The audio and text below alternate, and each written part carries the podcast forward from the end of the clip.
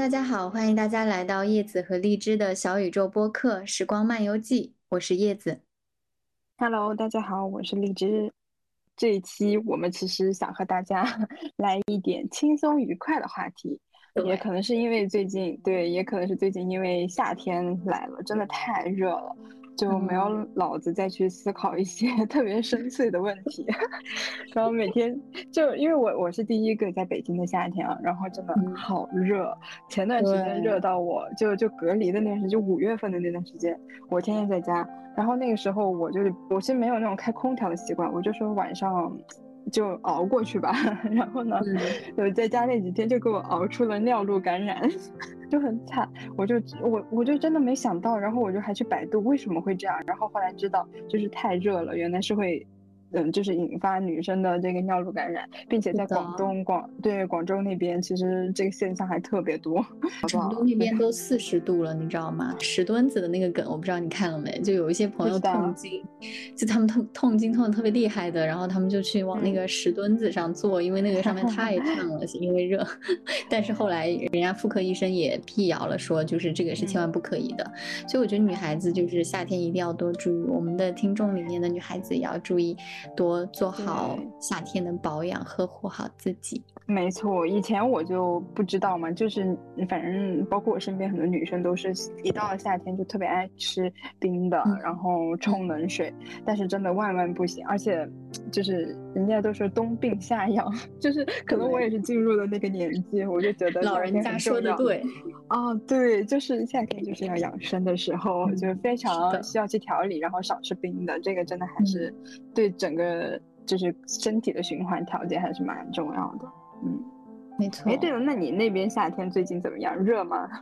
我前几天就是上周，我们这边不是仲夏节嘛？我在瑞典第二大城市哥德堡，然后我去了这个国家公园，因为每年仲夏节就所有的整个城市的人都会在那边去欢庆，这是他们最看重的一个节日。呃，应该说是除了圣诞节，就像我们过年这样子的一个节日，在他们心目中，所以他们就所就不管在哪儿都要跟朋友家人聚在一起，一起唱歌跳舞。然后那一天就特别热，我感觉气温能够到三十五、三十六了，所以我当时有种。不好的预感，对我想说，今年夏天怎么这么早就热起来，而且一来就三十多度，该不是瑞典也要就是攀升高温？结果很有意思的是，从这周开始就疯狂的下雨、吹风，啊，还有很多梗，就是我想到哥德堡的下雨。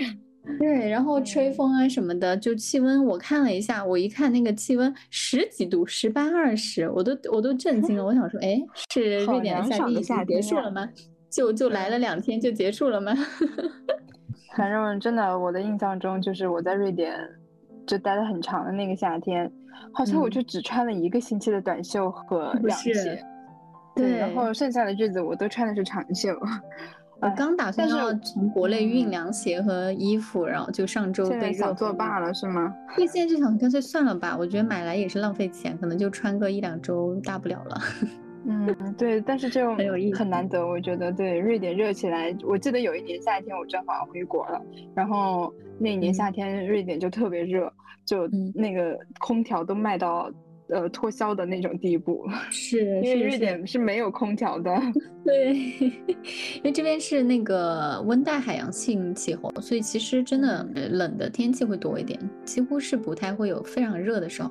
但是呢，我就觉得有点小遗憾的是，我也是夏天生的嘛，其实我还是很喜欢那种有阳光充足，然后有炙烤感觉的那种夏日的气候。虽然不就是当然四十多度我肯定不能接受，但我觉得三十多。度啊，然后能够穿小裙裙，可以穿短裤短袖的那种，可以吃西瓜，可以在太阳下面去晒太阳游泳，那个很快乐。对，还是会很向往，所以有时候也会觉得有点小遗憾。如果没有这种天气的话，你会你会有这种对夏日的向往吗？你会特别渴望能够快点到夏天吗？对我也会，我记得以前读书的时候，因为我家那儿，就我家是贵阳嘛，然后我家那儿也是，就是其实和哥德堡天气挺像的。我们基本上呃五月份才会开始热起来。然后热的时候也没有，但是确实不会像瑞典这么冷啊。然后，但是它也是相对来说很很热的。然后，不过比如说比起其他国内其他城市，真的算是避暑之都，就基本上就只有一个星期是在三十度以上。然后剩下的日子都是在二十八、二十七八度。晚上到八月份以后，晚上基本上都是可以呃盖着被被窝睡觉的那种。所以我记得，对，就还是很凉爽的夏天。所以我记得以前读书的时候，就是春天的时候就开始会期待夏天的到来，然后那个时候就期待啊，夏天来了，我就可以穿裙子什么的，呃，穿短袖、穿裙子，嗯，所以就一直都蛮期待，而且就是。我因为有减肥的习惯，然后所以我也会一直就人家不就说嘛，二月呃三月不减肥，四月不减肥，五月不减肥，六月徒悲伤，七月徒悲伤，八月徒悲伤，所以我也是只要我一般是春天我就开始减肥，就是为了夏天做准备。但今年我有一点摆摆烂，就是到了夏天我就特别的能吃，我觉得可能是因为我也不知道为什么，但是就最近就是也没有非常的。想要去减肥，虽然很热，但是就吃了很多。对，所以我就觉得我们俩都是属于有点少女心的那种，对夏夏天的向往里面是带有很多我们的关于夏天的一些幻想和和这种美好的事物的想象。因为我真的觉得夏天的时候就是会有很多美好的东西啊，就是阳光滤镜一打，你觉得哪儿哪儿都很漂亮啊，然后花都比平时看着要美，草都比平时看着绿，然后又会有很多美好的食物事物，还有很多。好的故事也发生在夏天，我就觉得，嗯，是我一直就觉得夏天真太美好了。如果没有夏天这个季节，夏天就是一个浪漫的季节，对，少了好多的浪漫，好好多热情，嗯。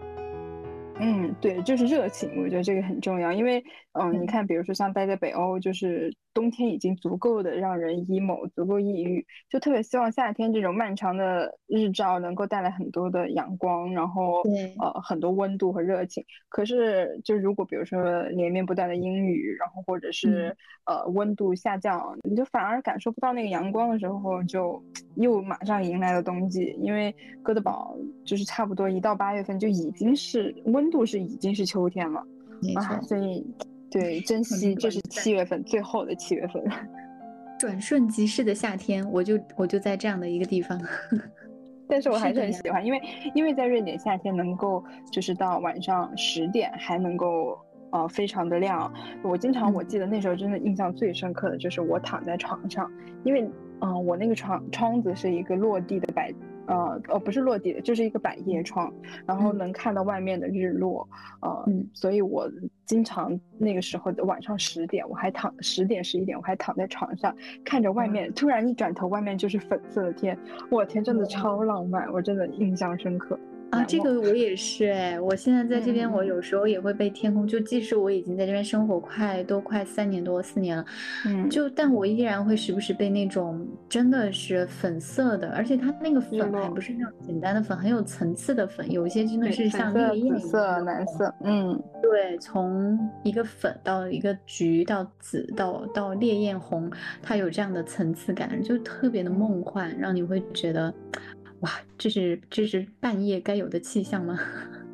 对，没错。嗯，我经常和我当时的室友们，我们经常都在说，哇塞，这个日落太美了。我们都是躺在床上看，嗯，就很快乐。是啊，然后就会有很多少女的幻想，就会有很多心心情也会跟着就会明朗起来，然后你也会感觉到，就是万事万物都蒙蒙上了一层浪漫的气息。你有没有觉得？对，蒙上了一层浪漫的滤镜。对，是的。那呃，那所以就是在夏天，你会有什么让你印象特别深刻的事情吗？就特别难忘，就你现在想来都还是会觉得，哇，那个夏天真的好特别的夏天，有吗？我觉得我的很多的人生中重要的体验和事情都发生在夏天，也许是因为成长过程中有很多漫长的暑假，然后一般这个时候会去。找一些事情来做。然后我也是一个不太安不太安分的人，就每年夏天都会去倒腾很多东西。所以你不是一个特别的夏天，你是每一个夏天都有特别难忘的经历，是吗？对，但是那个夏天，如果你问起我来说，应该来说是最最最难忘，是我大二的一个暑假吧。那时候就是嗯，我们学校的义工站组织了去都江堰，四川的都江堰，当时好像是受洪灾影响还是怎么，就是有一些比较贫穷的地区的孩子，他们需要一些家就是补课的嗯教师，所以我们就去义务做了一下支教。然后那个那个夏天对我来说为什么那么难难忘？一方面是我第一次去体验这种，就是就是沉浸在一个乡村吧，就这种完全跟自然零接触的这样的一个乡村的环境。虽然我小时候当然也在外婆家生活啊，外婆也在农村，但是那个时候。真的太小了，记忆都已经很遥远了。但是那一个夏天，我就真的是跟他们，就是那种，你可以想象我穿着那种就是，呃，短裤，然后踩着那种雨靴在田里跑来跑去，跟他们就是去那种农村的小学里面去赶鸭子，天天跟那一群都江堰的小朋友们也混在混在一起。其中有两个女孩特别暖，她特别喜欢黏我，她就像贴贴怪一样，每天来贴我。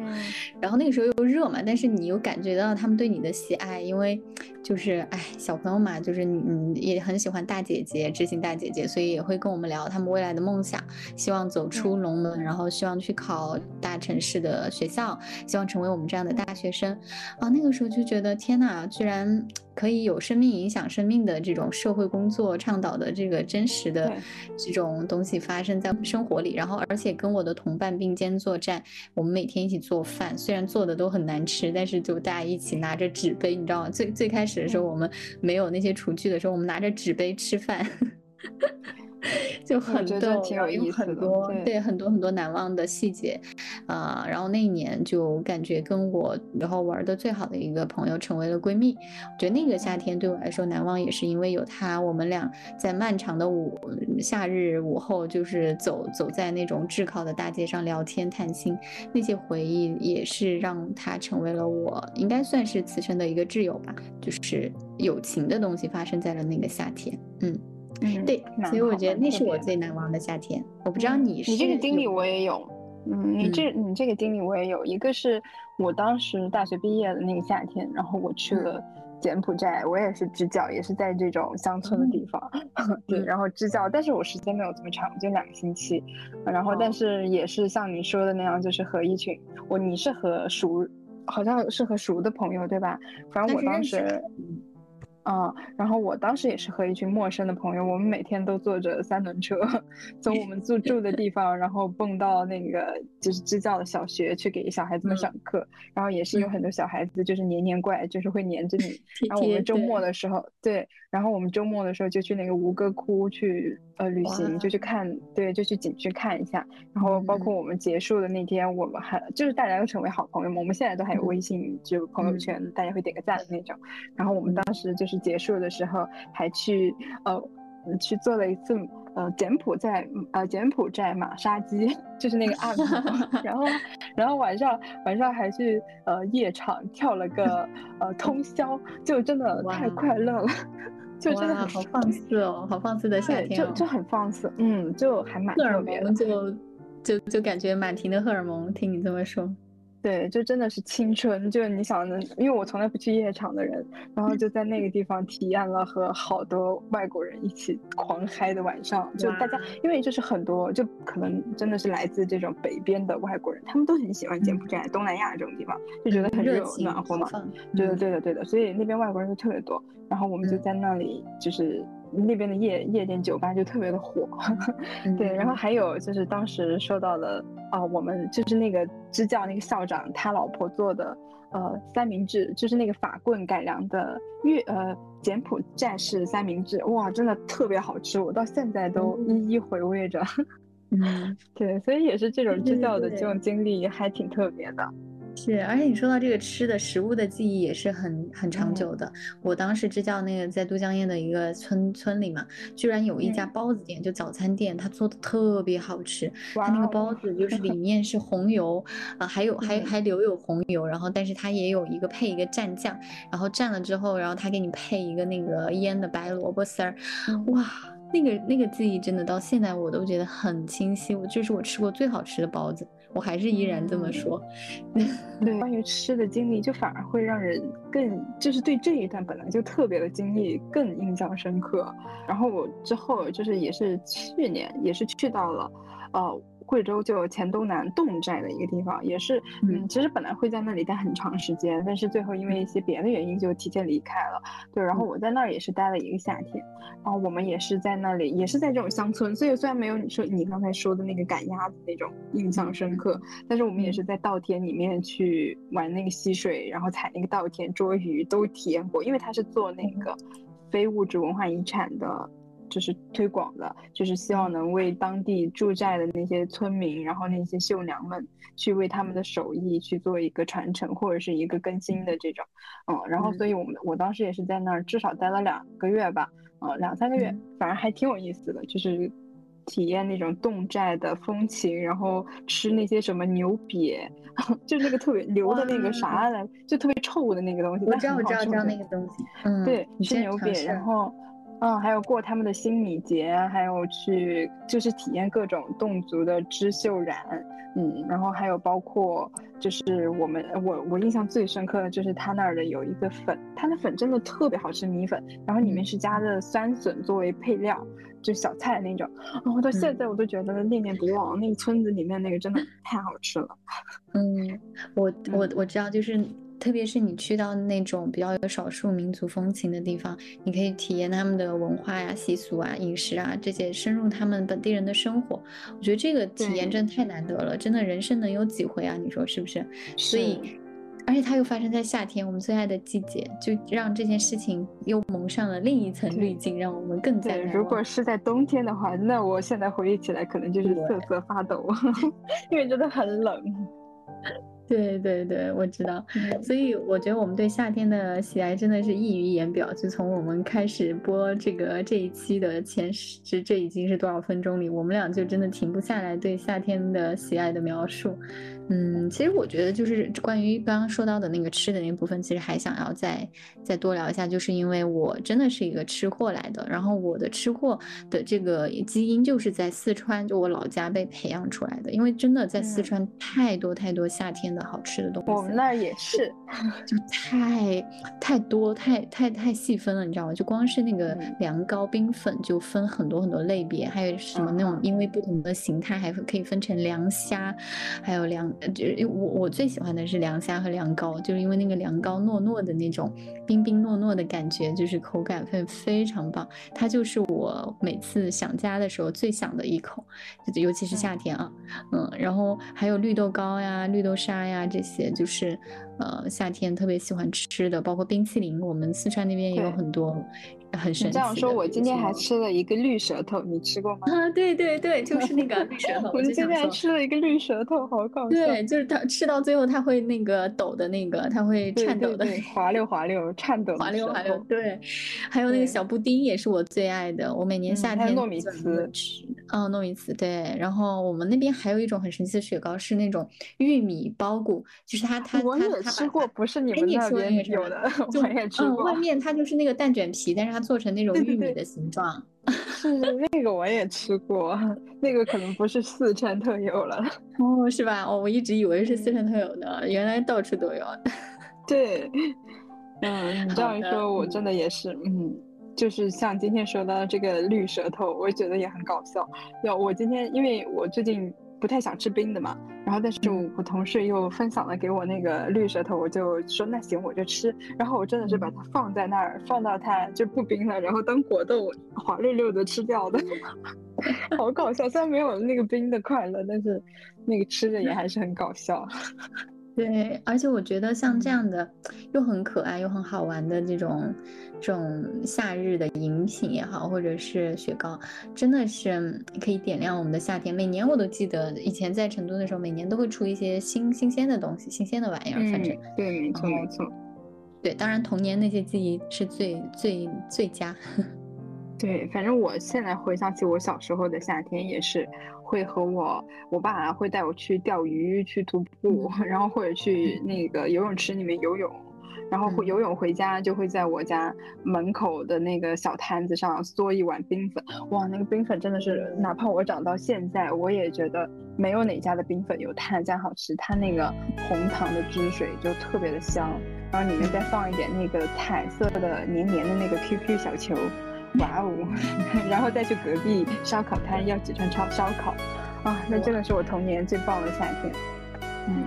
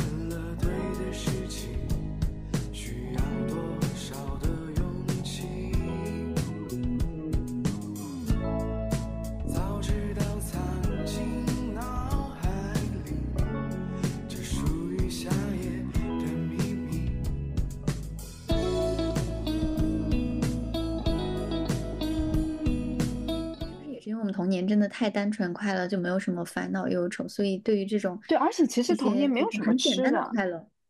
对啊，就很简单，很容易不会像现在，现在好像我，嗯，比如像我妹他们，哦，我妹已经算大了，比如说像再小一点的，他们现在可以吃的可选择性特别广，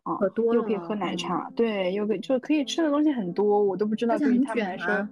哦，印象深刻的是什么？哦，你看，像我们回忆起以前就特别经典的，就是那些什么绿舌头、绿豆冰棒，然后啊，还有这些什么巧乐兹、可爱多，那都是后来才有的了。对，可能现在他们就是中薛高，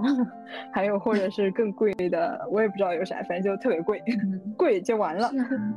贵就完了。今年夏天的冰淇淋出圈，贵就完了。我就看到很多梗说都买不起雪糕了，就是不不买真的，我前两天呃不问价钱的都是狠人是吗？对，前两天我去超市买雪糕去七幺幺，然后我就也没有看那个价钱，我就去付钱。哇，我买了一个可爱多的黑玫瑰，好像是可爱多吧？对，买它的黑玫瑰就是九块钱，好贵，九块钱我可以吃好多个冰棒了。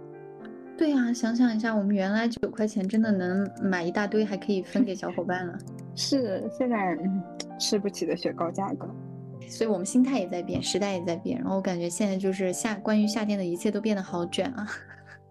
你看那些餐饮啊，真的是，我都我都我都已经震惊了。我看栗子君嘛，因为他在成都，相当于我可有时候想家的时候，我就会看他在成都吃吃喝喝，就看他去那些火锅店里面的那些饮品啊，一个罗一一一个一个那个一个大盘子端上来七八十七八种，然后然后每一种都是这种想尽办法把它做的好看花哨，然后五颜六色的。特别可爱的，其实还是最开始的那个味道最怀念。没错，就记忆中的那个能让你感觉到快乐，真正你是在快乐的一个心情当中去享受过的那些东西，应该是最难忘的。嗯嗯，那你后来还有什么让你印象深刻一点的，或特别一点的夏天呢？我还是觉得我有我在研究生阶阶段的有一个夏天，也依然是非常难得的。是我的导师带着我们几个人在那个夏天里去做了一个呃性教育和性风险的工作坊。对，那时的夏天都好有趣啊。哎，对，那那是我有一个有一点开窍了的一个夏天。为什么？就是在女性主义这方、自我觉醒这方面。为什么呢？因为那个是我第一次，就是真真正的去接触到一些成年人，就是我们作为一个象牙塔里的学生，但是去在我们的导师的带领下去干预一些成年人他们的婚姻危机、他们的性风险、他们的遇到的一些性爱关系里、婚姻中、爱情里啊一些挫折也好，或者受到过的一些创伤。然后这个时候真的是有一种让我如梦。动出行的感觉，就是因为可能之前都是在象牙塔里被保护的很好，享受的都是很单纯的那种快乐。但那个夏天，我真的是觉得很震惊，我三观有点被震碎的那种感觉，就觉得天哪，原来成年人的女性，成年女性是有这么多的，就是困惑、困扰，然后结婚了也可以这么惨啊！不，就说结婚之后，呃，一不小心遇到一个坏男人会有这么惨，然后还有就是，就是爱情它不都，它不是都是像我们幻想中的美好和浪漫，它也有很多的。肮脏的，或者是危险的，呃，伤害性的，嗯，还有破破坏性，就是对你的人生有巨大打击性的这些这些东西存在。所以那个夏天让我重新再看待一些这种亲密关系，啊，还有女性在这个里面受到的一些，嗯，就是弱势的这样的一个呃一个一个位置。所以我当时那个夏天就想了很多，我觉得那也是我自我觉醒的一个夏天。我真的是就是被冲击的蛮厉害的。对对对，我不知道你会不会有这种感受，就是因为经历过一些事情，所以你会觉得，嗯，就有一种在意识层面上你觉得非常难忘，以至于你会觉得它是最特别的一个夏天也好，或者是最特别的一个人生的阶段。我其实这样回忆起来的话，我包括我读书期间，我很少，我可能因为那个时候就也是在外面读书嘛。然后，所以我的夏天基本上都会比较念家，就，呃，一到就是期末考试完，我就买票回家了。所以我的夏天很少，就也没有怎么去体验这种特别的，比如说像你刚才说到的那种支教经历呀，或者是呃去做工作坊的这种经历，我都回家了。但是，呃，我。但是我读研其实可能已经不算是夏天了，就是我可能在大学期间的时候会利用很多假期去旅游，然后包括呃，但是我大学呃我读研的时候是有，我就呃当时差不多去玩了一个月吧，嗯，然后但是就是就直接背包走的那种，去了好几个国家，然后反正我觉得这种过程中，对，就是去。嗯，背包体验的这个过程，可能形成了我后来的很多这种喜欢在路上的这种意识和这种想对想要去体验不同国家、不同文化的那种嗯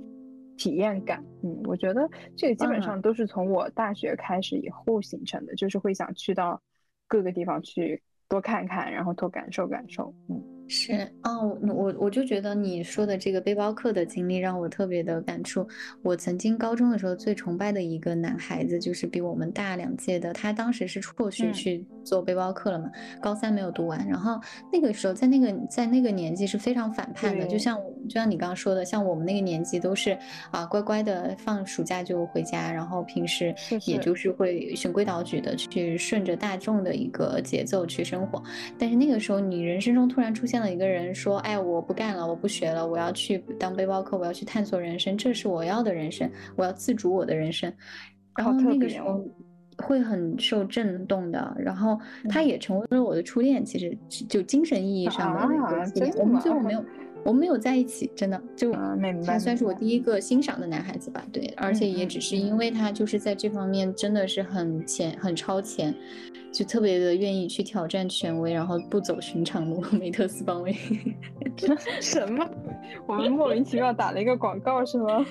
我就想说，你刚刚提到的你的背包客的这个这些夏天，嗯，我觉得其实我挺羡慕的。我我我觉得我之前就是折腾了很多这种，嗯，工作坊也好，或者去支教体验。但是我其实在国内的时候很少很少有夏天真的去旅游了，去看国内的山川。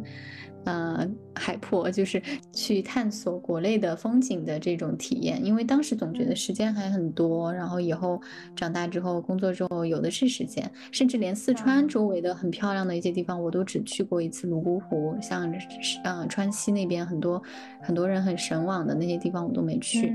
啊，对，现在想来很很后悔，因为你谁也不知道你后来人生路是怎样。你看，像现在我就在海外时间更多，都没有时间再去国内探索，很深。奇的是，我从来不会觉得我要把想去的地方放到以后。我希望真的是说走就走。很有意思。嗯，我觉得你的这个人生观很，对我来说是很有激励意义的。如果是，比如说我现在我就会觉得，如果我想要去哪里，一定要现在就计划，就不要再等了。对，但是主要是因为我可以一个人走，我我可以不等任何人。嗯，然后我说走我就可以走，就是因为可能这样的自由度会带给我一些勇气吧。然后如果真的是我一定要去等某个朋友一起出行，或者是我一定要计划好的话，可能我也是迟迟的就没有办法去开始这个旅行。嗯，所以这样说来，还特别感谢我的第一次独自背包旅行，就是因为我本来和我室友一起约了去长沙，后来他放了我鸽子，他不去了。我说那行，我就算你不去了，我也要去。我就当时一个人坐着二十七个小时的硬卧，好那个好，一二十七个小时还是十五个小时忘了，就是那个。呃，硬座，对我就直接坐着去了长沙，但是然后我还第一次住了青旅，就是从那个时候开始，当时住的特别有意思，所以就从那以后我就特别爱住青旅，然后我基本上大学所有的旅行都是住的青旅，然后坐的硬座，然后睡火车站、睡机场，然后我真的什么都干过，但真的就是青春，没有遗憾的青春，挺好的。对，但是这样说起来，就是到了最后。你刚才说，可能在什么时候对这种人生观、价值观影响最有影响的时候，可能真的就是在，啊，也不能算完全有影响吧。就是我现在，因为我前几天也是过生日嘛，我是双子座，你是巨蟹座，嗯，然后 对，然后我是前段时间过生日的时候，也是写了一些关于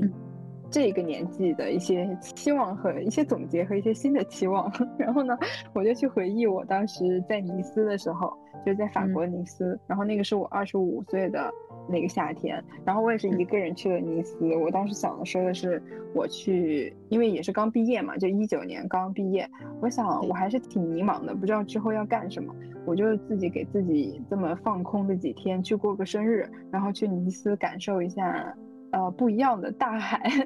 然后呢，我就去了。但其实老实说，我真的除了放空以外，我并没有想到我之后的人生要做什么。但是在今天我回头看当时的那些。想法，然后我觉得影响蛮大的，是吗？嗯，其实也不能说当时，当时我其实更多的是迷茫。然后，但是这几年这样子的一些经历下来，我觉得其实我还是越来越清楚自己想要什么，然后也在勇敢的去踏出我要做的选择。我就觉得好像当时的一些迷茫，在现在看来就没有那么迷茫了。就是我至少对我现阶段我是有呃把把控的。然后对于下阶段我也是有期待的，但是对未来我还是会迷茫，只是就是相比二十五岁，好像过了三年的我又更成熟了一点，会有这种感觉。嗯，也是在夏天对上一个夏天的总结了。我觉得有一些夏天就是在本质上，可能你当下看不到，但是过几年回看的时候，你会觉得那是一个 turning point，或者是人生中很重要的一个节点。嗯，我觉得他只是说刚好你在尼斯吧。但是那个阶段肯定是你正在迷茫中去寻找方向的一个阶段，所以我觉得是很关键的。对，所以那个夏天也算是记记录了你，或者是就是刚好是陪伴了你那个迷茫的 一个一个人生阶段。嗯，我我反正我现在就回想的话，那些难忘难忘的夏天都是跟一些特定的人或者是出现在我生命中的事情是紧紧相关的。我跟什么人在一起，还有你经历了什么事情。还是在我的就是人生排序里面是在很重要很重要的位置的。但是我确实觉得我来了瑞典之后，我有牺牲掉蛮蛮大一部分我在夏在国内夏天享受到的那种巨大的快乐啊！对对对，那确实说到的那些嗯吃的。可是我觉得瑞典的夏天也有很多快乐，就是嗯，它的音乐节，对它的它就是短，就是它其实整体来说你不会感觉到，比如说天气的晴朗或者什么的，你还是会觉得它是长的。但是呢，就是。气温是短的，气温真正热的时候很短，嗯，所以有时候到了夏天，瑞典人一放夏夏季假的时候就会出去旅行，嗯，很震惊，你知道吗？上周开始我们去就发一些邮件给一些官方机构催进程的时候，就发现很多人就跑路了，就已经开始休假了。你想才六月，这也是我们很讨厌瑞典瑞典夏天的另外一个原因，就是一到夏天大家休假。是的，就开始跑路了，然后就开始为期将近一个月的休假。这个真的有时候很耽误事情，就经常，特别是一些官方文件，包括像我们合伙的那呃，我们合作的一些事情，就是你没有办法，就你一问人家都放假，所以你只能等啊。对，嗯，是啊，而且你还得尊重人家这种文化，毕竟你是在跟这样的国家的人打交道，对吧？对，没错。嗯，你也不能说吐槽说 怎么这么慢。那你这今年的夏季假你会出去玩吗？对，这我正想说，我今年夏天将是我嗯三年以来最期待的一个夏天，因为过去的两年因为疫情和我签证受理，对，因为一些问题一直在等，哦，今年终于等到了嘛，所以这是我过去的三年里第一次出国旅行，可能会去意大利，然后也是也是荔枝的推荐，然后让我想去那边体验一下艺术之都吧，嗯，所以确实是蛮期待的，已经三年没意大利很。快乐可以去吃很多冰淇淋，冰淇淋是吧？对，我身边有朋友特别喜欢那个，哎，对对对，glad glad 是吧？对对对，挺期待的，可以去吃点好吃的。你呢？你的夏天有什么计划呀？今年夏天？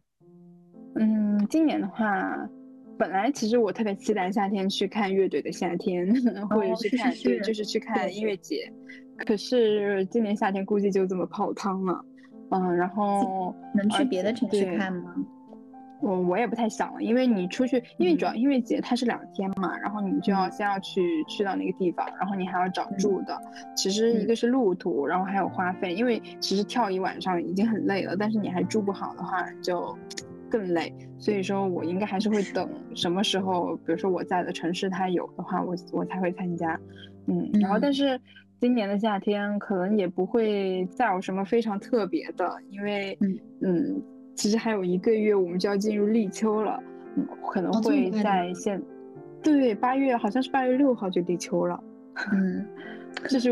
这是时间意义上的，呃，进入了秋天，可是当然气温上面我们还在夏天。对，然后可能最近会去一些集市。对我前段时间还去徒步了一次，嗯，就是在北京的灵山，就北灵山，它是夏天去避暑乘凉，嗯，蛮好的一个地方。然后我当时正好也是重新在读那本《夏日走过山间》那本书，就那种感觉，就是你就去到了草原一样，先穿过那个溪流、森林，然后走到爬完那个山以后，我们走的另外一条路，就走向了一个像草原一样的地方。嗯，就有那种夏日走过山间的感觉，所以那也算是我夏天可能今年唯一的一次夏天徒步，因为真的太热了。嗯，后面的不太可能了，对吧？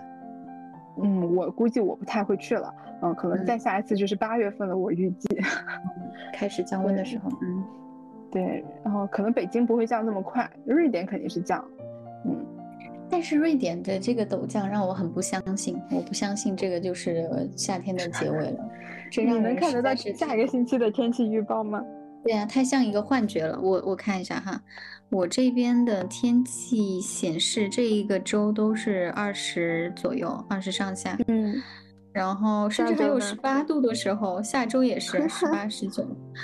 所以我就觉得这是个幻觉吧。我觉得夏天已经结束了，瑞典。我要笑死了。如果是这样的话，那真的对我来说，今年的夏天也是个幻觉。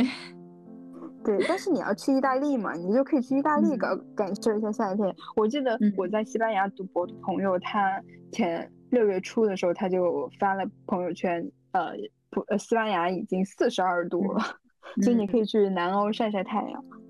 嗯。对，所以我我我赶紧跑去南欧感受一下夏天的这种氛围吧，不然的话还没开始就要结束，这也太搞笑了。这个有点忧伤，但是你一去到那儿，你就会真的感觉到热浪袭来的夏天，你就突然又找回了夏天的感觉。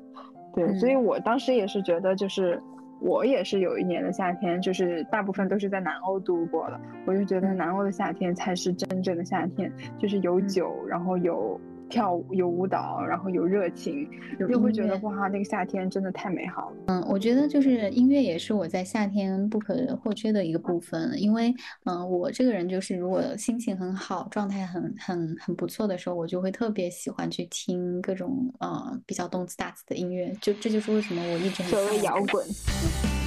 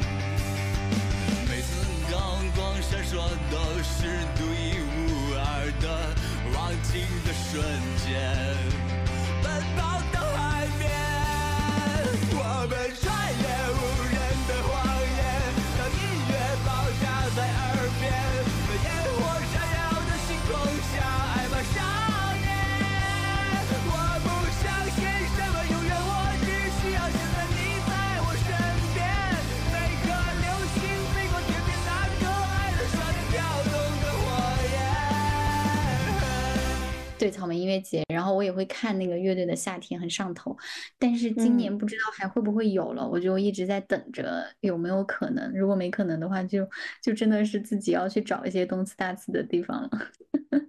嗯，可以说是一方面吧，就是一些动次大次可以真的把我这个气氛调动到那个最嗨的点，然后让我真的淋漓尽致的享受夏天。另一方面，就也有一个部分是。因为太热嘛，就是所以其实也想听一些清新的歌，然后听一些就是就比较安静的歌。我有时候也会听那样子的歌，在夏天去让自己自己心静下来。嗯，你有吗？你有这样的感受吗？我听歌一直都是随心情而动，所以我并没有说是特地为了某个季节听某个季节的歌。对，肯但是肯定你夏天我会听夏天的歌的时候，我会觉得更有氛围感，这个是肯定的。嗯嗯，当然，所以之后我们也会和大家一起分享一下关于夏天的诗歌，或者是呃好句子以及一些歌曲。是的，我们下一期就会跟大家去分享我们的歌单，然后也跟大家就是嗯读一读我们觉得关于夏天的一些很棒的诗，嗯，然后也希望大家跟我们一样沉浸在这个夏天的氛围里。嗯，总之夏天真的就还只剩一个月就要结束了。反正从我的角度来说，我是非常非常非常非常希望，呃，能有一个夏天甜甜的恋爱。但是只剩一个月了，我也不知道今年的夏天我能不能实现，因为每一个夏天我都没有实现。唉，好难过。一 起祈祷。而且我觉得，嗯，夏天如果是有一个甜甜的恋爱的话，嗯其实可以把我们很多少女心的幻想，还有一些想象都能够付出实践。比如说，我们可以带着喜欢的人、爱的人去去疯、去狂、去嗨、去动次打次，对吧？有很多的东西都可以让我们去释放青春的活力。就所以也是很希望你可以今年夏天实现这个愿望，去把自己的最大没有多少时间了，我们。期待一下吧。对，把最大的你的热情和你的就是对美好事物的这种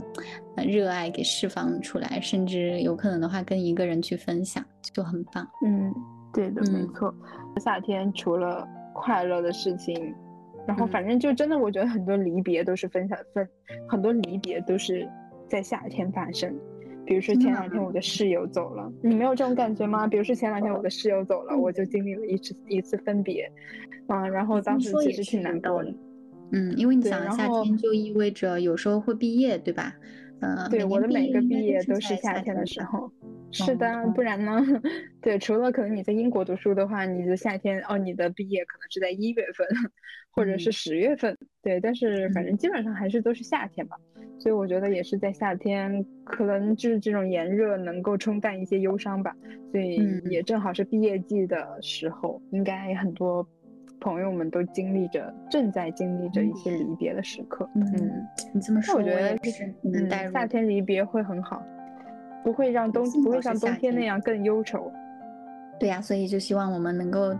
去用夏天的这种呃热情和阳光来冲淡生活中啊的一些不快，或者是离别的伤感。对，没错，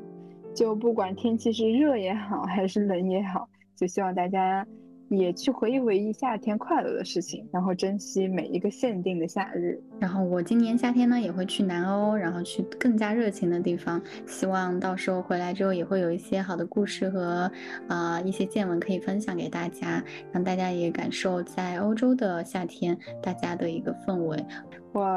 也没有什么太多的期待，但是我下下周也要去 Live House，终于北京可以听一听 Live House 了。对，然后也是能够再感受感受一些夏日的热情，所以我们也可以再过一两周以后再来和大家分享我们这一整个夏天都做了一些什么，然后可能就我我们一起告别夏日。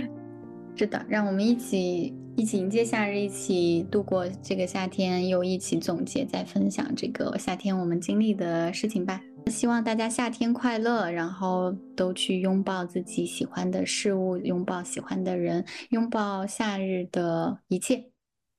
嗯，好的，拜拜，拜拜。